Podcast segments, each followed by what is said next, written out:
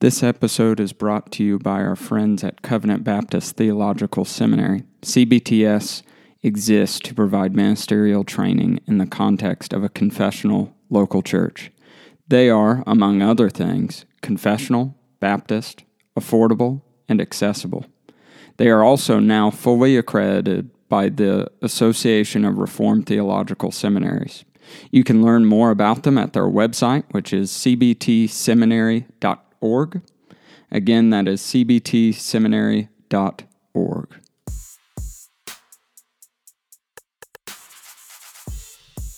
The Covenant Podcast exists to discuss doctrine, theology, and the biblical worldview from a covenantal Baptist perspective. We pray that this resource will be edifying to you and glorifying to the Lord Jesus Christ. Now, let's get started. Doctor Carter, we were uh, cut off briefly because of our recording software. Can you continue your thought on uh, atheism, where you were at in our last question? Okay, so we were talking about, I was talking about metaphysics and how Greek metaphysics uh, was a new thing in the world. And I was saying that that when Greek metaphysics met the Christian doctrine of God, that you had the ex- intellectual explosion that caused Western civilization. So I just wanted to then come back to Augustine and and talk about the phrase, why I use the phrase Christian Platonism, what I'm getting at there. So Augustine realized that when he when he interacts with the uh, the uh, philosophers of his day, so the Epicureans are are like deists. They, uh, they they they say, well, if there are any gods, they're not concerned about us. So they're practical, functional atheists. Uh, you've got Democritus and Lucretius, the the Atomists, and you've got a lot of that.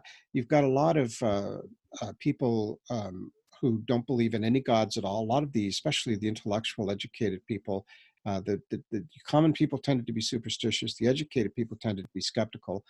Um, and so out of all the the groups that um, the Christians could talk to in terms of having any kind of dialogue, the Platonists were the ones who at least had uh, some sense of a, of a transcendent God, an immaterial, um, first principle of some kind behind the universe that makes the universe have order and structure. So the Platonist is a very broad term. It includes uh, Socrates and Plato. It includes Aristotle. It includes the Middle Platonists, the skeptics, the, the the academics. I mean, it includes Neoplatonism, which was the kind of Platonism that was dominant in Augustine's time. Uh, Plotinus died in two seventy, and Augustine is flourishing around four hundred. And um, Augustine knows the works of Plotinus, and when he talks about the works of the books of the Platonists that helped him in the book seven of the Confessions, he's probably talking about the Enneads, the uh, the books written by Plotinus. So why did the why did Augustine engage with the Platonists? Well, because they they believed that that. The universe has order and structure and meaning and can be understood rationally. And this fit with Augustine's idea, understanding of creation, that God created the world with order and structure, and he created according to his word in Genesis. Um, and in, in, in, in John one, which is a kind of a, a, a revisiting of Genesis one, the, the word by which God created is the Logos. And so it was very common for fourth century Christian theology to understand God to have created the world through Christ.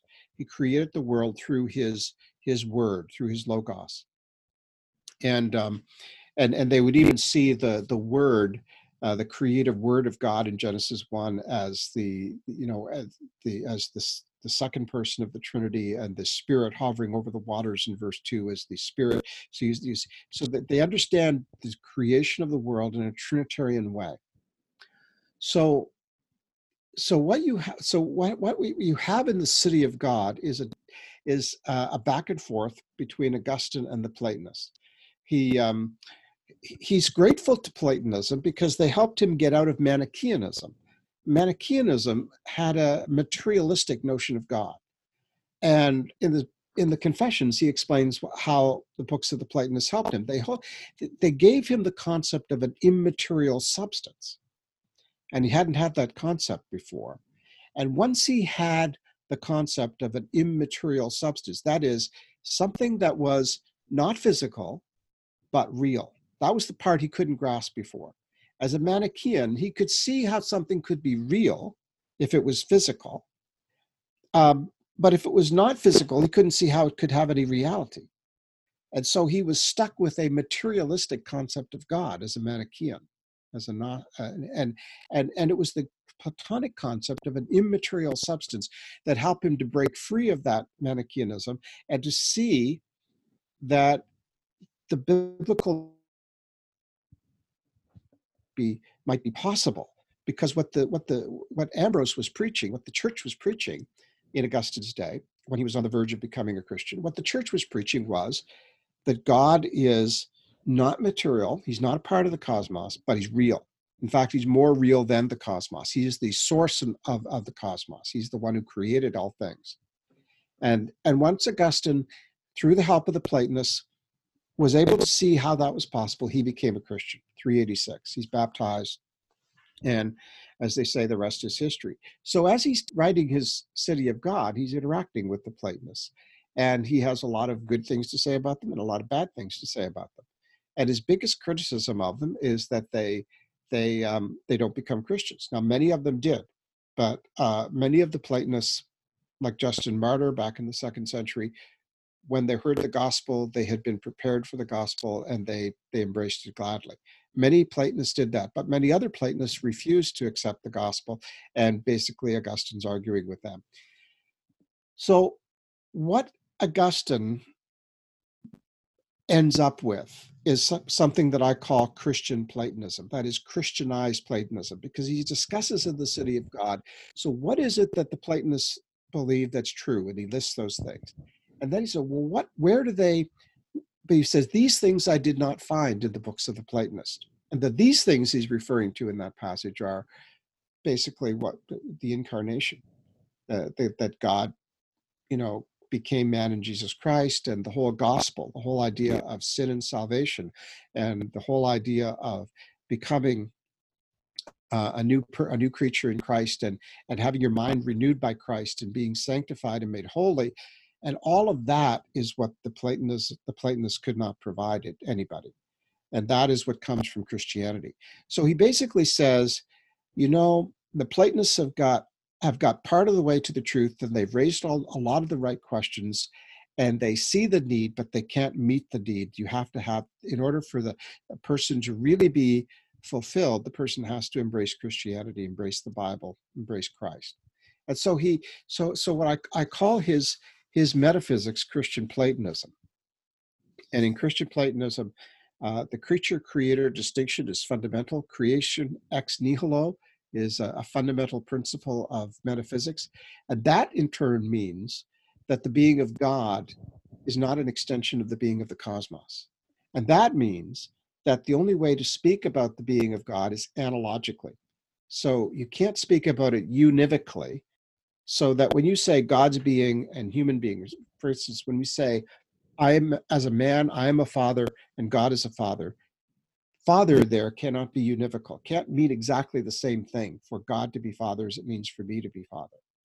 But if it was equivocal, uh, then th there would be no overlap in meaning at all. There'd be no point in calling God father. We'd be communicating nothing. So the middle way between a univocal understanding of language and an equivocal understanding is analogical understanding. So there is something about being a father that is common to both human fathers and God. Not, there's far more about fatherhood that is not common to the two, but there is a point of analogy. And that's the only way we can talk about God. We can talk about God analogically. All Christian language about God is analogical in nature. So um, that's bit, that's the, so the, the essence of it. Is, so when we, when we talk about Christian metaphysics or Nicene metaphysics or the nice, the metaphysics of the great tradition or Christian Platonism, what we are not talking about, we do not mean that we reinterpret Christian theology in terms of a Neoplatonic worldview. That's not what we're doing. That's actually more what the Arians were doing. But what we are doing is we are, we are critiquing and breaking down the uh, Greek metaphysical idea that, of Neoplatonism. And we're taking some of those ideas on board, we're rejecting others, and we're modifying still others. So that what we end up with is a, um, a, a, a we're using metaphysics in a ministerial rather than a magisterial way in, in theology as we, as we talk about God. So that's what I think Christian metaphysics is, Christian Platonism is, um, and that's what I'm trying to do. I think that's, that's what the great tradition has done. From Augustine, his influence was massive on the Middle Ages, and the, and the greatest theologian of the Middle Ages was Thomas Aquinas, um, and and his influence on on the Reform on the Reformed Scholasticism was massive, and um, you know, as a confessional Protestant, uh, what I understand uh, to be uh, the Orthodox tradition is, um, you know, basically comes to its peak in, in sixteenth, seventeenth century uh, Reformed Orthodoxy. And then things go off the rails in the Enlightenment. And today what we need to do is recover um, the, uh, the, the, the Reformed Scholasticism of the seventeenth Uh, century, and and when we do that, we will be recovering the the Thomistic understanding of God and the, the Christian Platonism of Augustine and the Nicene Orthodox view of God, and and so on. So that's that's what my project is all about. What are the practical implications for holding to Christian Platonism uh, in preaching, apologetics, and in Christian discipleship? Uh, well, for apologetics, um, I would recommend that people read Edward Feser, The Last Superstition, um, a refutation of the new atheism. That is a terrific book, um, because Feser uh, does apologetics, I think, in the light of the great tradition in, and, in, and in the way that, that I think it needs to be done, as opposed to a kind of apologetics that situates itself within the the liberal project and tries to be uh, tries to it, instead of going for a conservative version of modernity, he's undermining modernity completely and recovering a pre-modern uh, metaphysics. Um, another author who is uh, doing something very similar from a from a confessional reform perspective is J V Fesko in his recent book, um, Reforming Apologetics. And uh, what Fesko is saying in that book is just so important and so valuable. So I think practically, from from an apologetics point of view, it's important to um, to uh, um, to follow what they're doing, as opposed to an evidentialist kind of an apologetic, which uh, I think is uh, conceding far too much to uh, to modernity.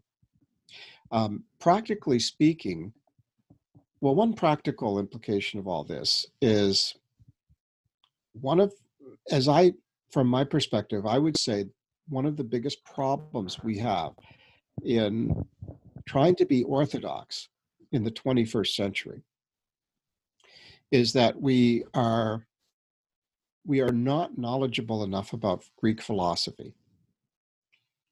I think that every pastor to get into seminary should have the equivalent of a minor in philosophy, which should include Uh, serious study of Greek philosophy and some medieval and modern, but it, it, the Greek philosophy is essential. It's so foundational. Um, also, a course in logic, traditional Aristotelian logic, and a course in ethics. I think that should be expected and required of all entering MDiv students. Um, I think that, that if we did that, um, and if we, then we would be prepared to study Uh, Reformed Scholasticism. The problem is, if, if you try to study Reformed scholastic, Scholasticism now, um, without any knowledge of Aquinas or of Plato, Aristotle, and, and Augustine, um, you're not going to really understand it. And, and I think that the problem is that many people have have bought into the critique of seventeenth century scholasticism, that it's rationalistic and Aristotelian and sub-Christian, and it can all be dismissed, and that we should just read our Bible and interpret the Bible, uh, and, and we don't need all this philosophy and stuff. And I think that we're susceptible to believing that, because we don't really understand what's going on. So on a practical level, I think seminaries need to do a good, a better job, and individual pastors, regardless of what seminaries do, really need to understand Greek philosophy. They need to understand their every all all systematic theology is really built on a foundation of knowing five authors. You need to know Plato, Aristotle, Augustine, Aquinas, and Calvin. If you know those five authors, um, you've got a shot. Uh, Reformed Scholasticism, and and you can become critical of modernity, but you really need to know those five authors, and that would be the practical implication of what I'm saying. Doctor Carter, um, you kind of alluded to this, so I'm going to go ahead and go to the next question. How can pastors recover the genius? That would be go back and read the people who you have suggested. Um, how can pastors begin to help their congregations to read the Bible in this way that you set out in your book? Because your book's more towards pastors, but how can we help our congregations? Well, um, in our local church, we have about five hundred people, and um, for the past four years now, my wife and I have been doing serious teaching of lay people with that very question in mind. So what we have done is, um, my wife was teaching a Bible study on Monday morning using a inductive Bible study method. Okay, it was basically K. Arthur Precepts Bible Ministries. She was doing it more more in depth, but it was it was basically the inductive study method, where you we, where you teach people to observe the text. And uh, the way we do it is we take the text and we print out, um, say, the passage we're studying uh, in a double-spaced format with wide margins. And we we print it out and we give it just the text to the to the to, to the students. And and we and we tell the and we teach them how to observe. So we spent a whole year Uh, teaching hermeneutics, basically teaching them observation, interpretation, application, that whole method. Um, and but but most of the focus was on observation, teaching people to look at key words, to to look at the uh, the structure of the passage, to look at the um, the the metaphors and images that are used, to just to observe what is in the text, to see what the text actually says, and that can be done. Lay people can do that. The second step is interpretation, and interpretation really needs, means putting the passage in its context. So the passage always has multiple contexts. So there, the passage of a parable might be a series of parables, but it also might be Matthew, but it also might be the New Testament. It also might be the Bible as a whole. Now, at this point, you run into a, uh, um, an issue, and And that is that most people don't know the Bible as a whole well enough to put individual passages into the biblical canonical context. So the second year, um, Bonnie began to do a study of the Old Testament. We we took a we we got a Bible college level introduction to the Old Testament, and she does about twenty women on Tuesday night. I do twenty men on Thursday night, and we basically teach people the Old Testament. Um, what we have discovered over the last few years is that lay people are hungry to study the Bible. They are capable of studying the Bible, and they they need they need a class where there where a lot is expected of them. They need they need teachers who will not coddle them and baby them, but who will take attendance, we have textbooks, assign reading, expect the homework to be done, et cetera. Um, we've been doing all this, and we've been getting a response. We've been people have not dropped away; they've they've continued, and we've it's been two and a half years now, and I've gone all the way through the Old Testament. One of the things that we've discovered, though, in this process is, um, it's how. the context in which you place the passage. Here is where modern hermeneutics is, is very problematic, because the context is for, for, for the historical study of the Bible since the Enlightenment, the main context that determines the meaning is the reconstructed historical situation that is, so to speak, behind the text. What, what, what did the people in that culture believe? What was the historical background that was going on? And that context, the reconstructed historical context, becomes decisive for the meaning of the text. The text really means what it means in that context. That's not true. Uh, I hate, I hate to tell you. What, what, what, you can, what you can get by doing that, it may be of some help in some cases to reconstruct the historical context. But you know, there are two sources for reconstructing the historical context or background of a passage: the Bible itself and non-biblical uh, academic disciplines like archaeology, philology, history, anthropology, et cetera. What I, what I'm coming to believe more and more is that the Bible itself gives us the context in which to understand the biblical text. So why, for example, do we have four passages of prose history-like material in the middle of sixty-six chapters, which are mostly poetry in the book of Isaiah? thirty-six chapters, thirty-six to thirty-nine, Um, are historical and narrative. Why? Why are they there?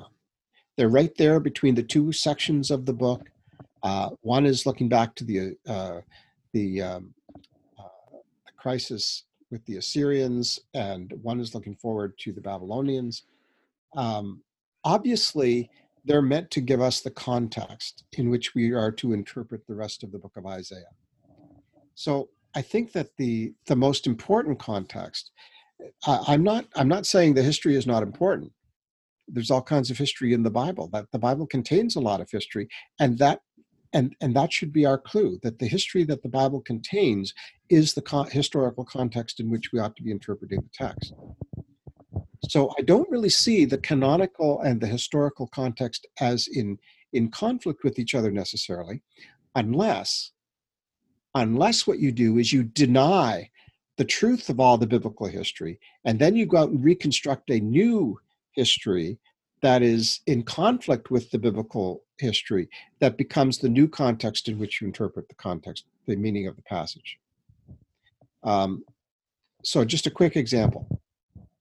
Um, my, my, my men couldn't understand why we were talking about the, the documentary hypothesis.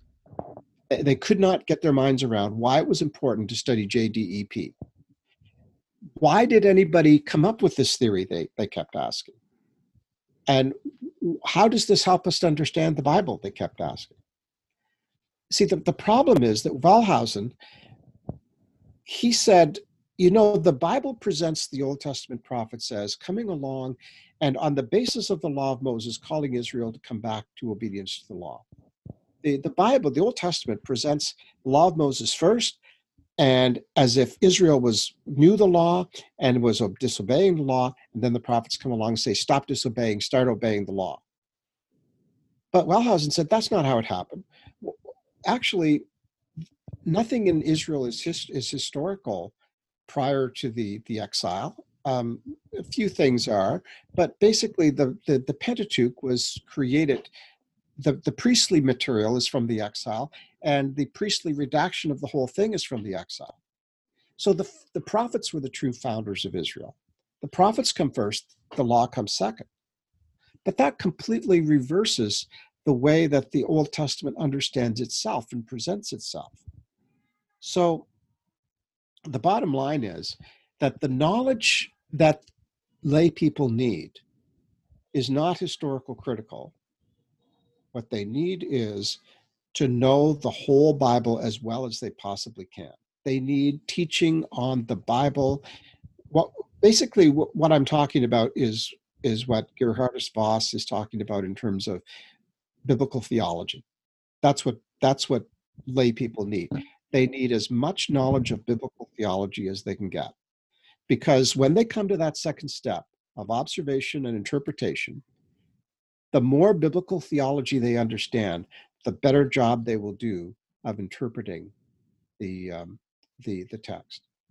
Uh, one other point that I want to make, and I know I'm going on a long time, but I uh, hope this is somewhat interesting. Um, the, uh, the, the, um, the business of application, I think, is, is problematic. The way it's presented oftentimes is that application is what we do. After we've established what the text means, we then decide how it should be applied. I think that's, that's, not, that's not the way it works. The way, as we've studied the Bible with our, our groups over the past four years, application is the work of the Holy Spirit. And application happens as you are busy in the work of observation and interpretation. It happens without you as the interpreter consciously deciding, okay, now it's time for application. Applications just come to you as the Spirit impresses on your mind that you ought to worship this one that you're, you've just described, this God that you've just described, or you ought to change your behavior because the Scripture tells you that this is wrong and something else is right. The application part comes as a result of, of, uh, of, of understanding what the text is saying, what God is saying through the text. So I think the, so fundamentally what I'm saying to you is that we use a modified inductive Bible study method, but we find that the biggest problem with, do, with getting people to study the Bible for themselves and learn it for themselves and, and have God speak to them and change their lives through it, the biggest problem is, although it's fairly easy to teach them to do the observation part, it's that putting it into the biblical context that where, where, where it's really difficult. And there's no, you know, we say to them, there's good news and bad news. The good news is if you can understand the Bible. Bad news is it's going to take you major effort for the rest of your life to do it well. There's no shortcut. It's not easy. Um, it, Paul says somewhere, if, if he will not work, he shall not eat. And we, we interpret that spiritually as meaning that, um, look, if you don't work at studying the Bible, you will not feast on the living word. You, you've got to work at it. That's the only way. Um, and this is, this is the whole thing, that uh, the whole theory behind, the, you know, the, the daily quiet time or the, the catechism or the, any form of Bible study that we do. Um, we have to submit ourselves to God by studying his word. And as we do that, he has promised that he will open our eyes of our spiritual understanding. He will, he'll speak to us and he'll transform us in this process. Uh, but we can't just sit around waiting for lightning to strike. We've got to, we've got to get, a, get, get into the Bible and study. But the good news is that you don't have to have a PhD in ancient Semitic languages and archaeology in order to make sense of the Bible. The good news is that the Bible itself is given in such a way that it makes sense. The more you study it, the more you understand the interconnections. It is one book. It does have one theme, and it does make sense. So that would be the practical implication of, of what I'm saying. I'm kind of working on both ends, uh, the high, high and theoretical level and the, the low end practical application level at the same time. And I'm finding that is extremely helpful in thinking through hermeneutics.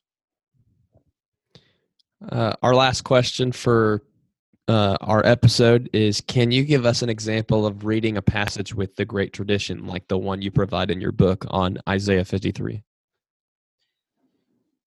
Well, uh, there's several different kinds of examples that we could look at. Um, so there are cases where there are passages like Hosea eleven one and Matthew one twenty-three, for example, where you have a, a text and you have an Old Testament text that is being interpreted by a New Testament apostle in a way that seems strange to us. So, um, so there, there's that. Uh, we could also go to um, an, um, a text that um, that. you know, say a psalm, for example, that is not interpreted by the New Testament apostles uh, in, in as, as referring to Christ, simply because it doesn't get mentioned. It doesn't happen to get mentioned. Not all one hundred fifty psalms are mentioned.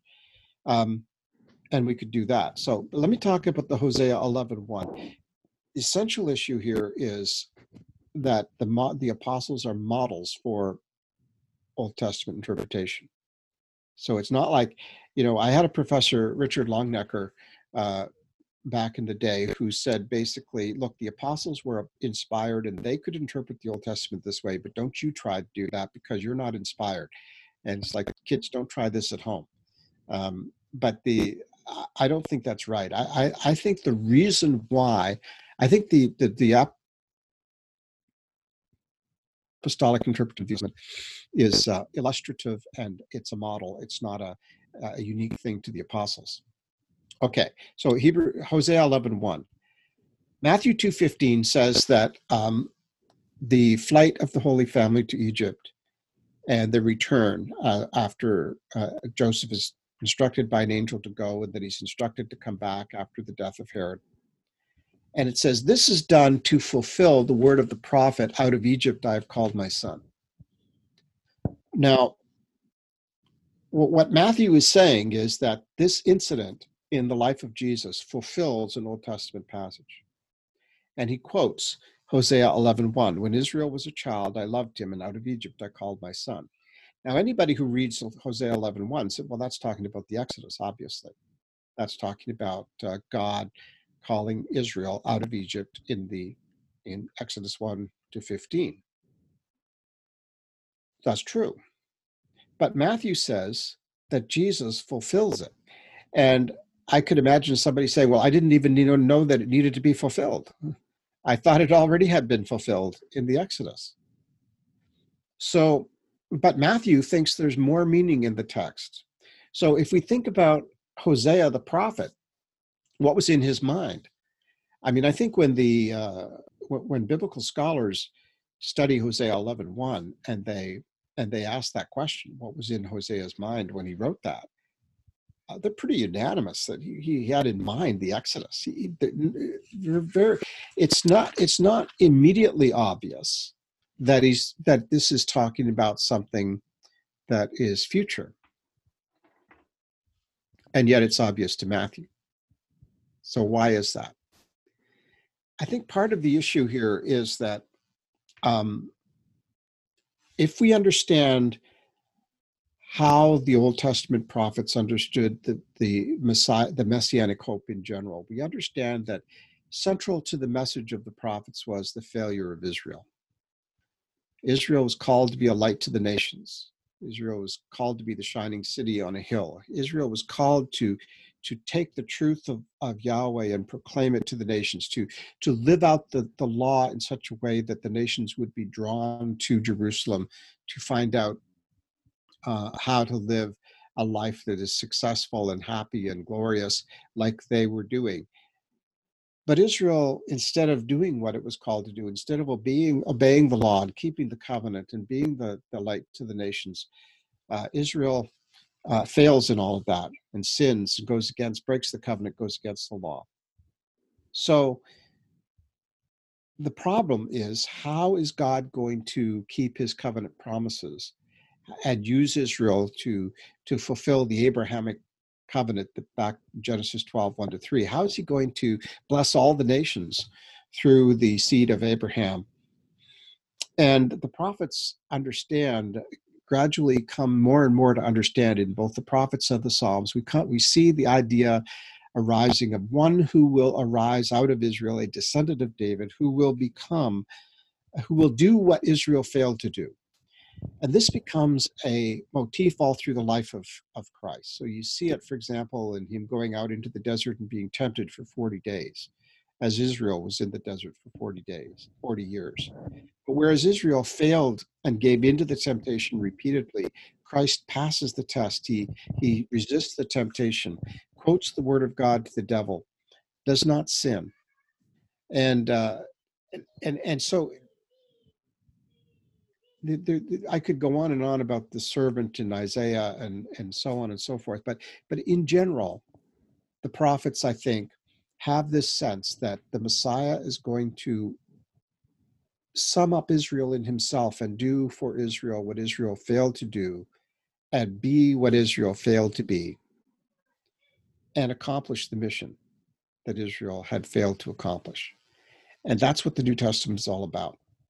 It's all about Christ uh, doing that. So when Matthew reflects on the fact that as Israel was brought out of Egypt, so Jesus is brought out of Egypt, he is seeing a pattern in the Old Testament that was deliberately placed there by God, that wasn't just a recital of historical events, but was a pattern that God intended to, to fulfill. There's a sense in which, even though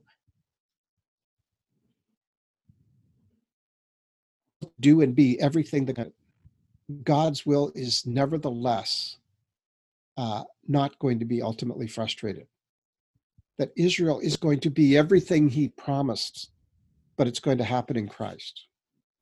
And then the new Israel will be those who are incorporated into Christ, who is the true Israel. And those who put their faith in him are part of it. And those who reject him, whether they're Jew or Gentile by ethnicity, uh, whether they accept or reject Christ, whether they are incorporated into the Messiah, determines their status in the in the true Israel. Uh, but but that kind of dynamic, it's it's that kind of theological context that we have to interpret uh, Hosea eleven one in, and that and Matthew's doing it. And we need to learn from Matthew. So what we should we should think about Hosea eleven one is a kind of a, the way that is treated in Matthew is sort of a signal, sort of a reminder, sort of, hey people, okay, when you're reading the prophets, keep in mind that what they see Israel being called to do and failing to do, the Messiah does all that. And the Messiah has accomplished what God intended the Messiah to accomplish, what God intended Israel to accomplish. And so the true Israel now is in the Messiah. And that's why the temple can be destroyed. And that's why the, Paul thinks he has a, a mission to the Gentiles, because the Messiah has come, he's suffered, he's died, he's, he rose again. And now he has sent his apostles into the world to preach the message that all those who put their faith and trust in the Messiah Are, are in fact now part of the true Israel, and that in that true Israel, God is intending to bring about the all the blessings that he promised Abraham and David.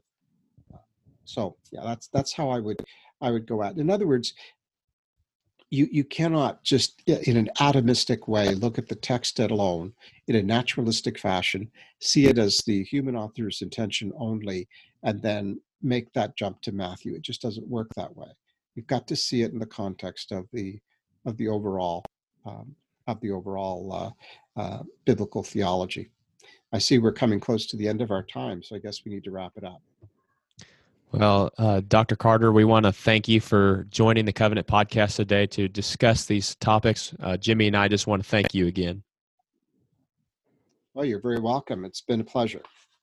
This episode is brought to you by our friends at Covenant Baptist Theological Seminary. C B T S exists to provide ministerial training in the context of a confessional local church. They are confessional, Baptist, affordable, accessible, and accredited. You can learn more about them at c b t seminary dot org. That is c b t seminary dot org. Thank you for listening to the Covenant Podcast. If you've enjoyed this resource, or you simply like the Covenant Podcast, head on over to our iTunes page, subscribe, and leave us a review. We are also available via Spotify, Google Podcasts, Stitcher, YouTube, and Podbean. Thank you for listening to the Covenant Podcast. Grace and peace to you.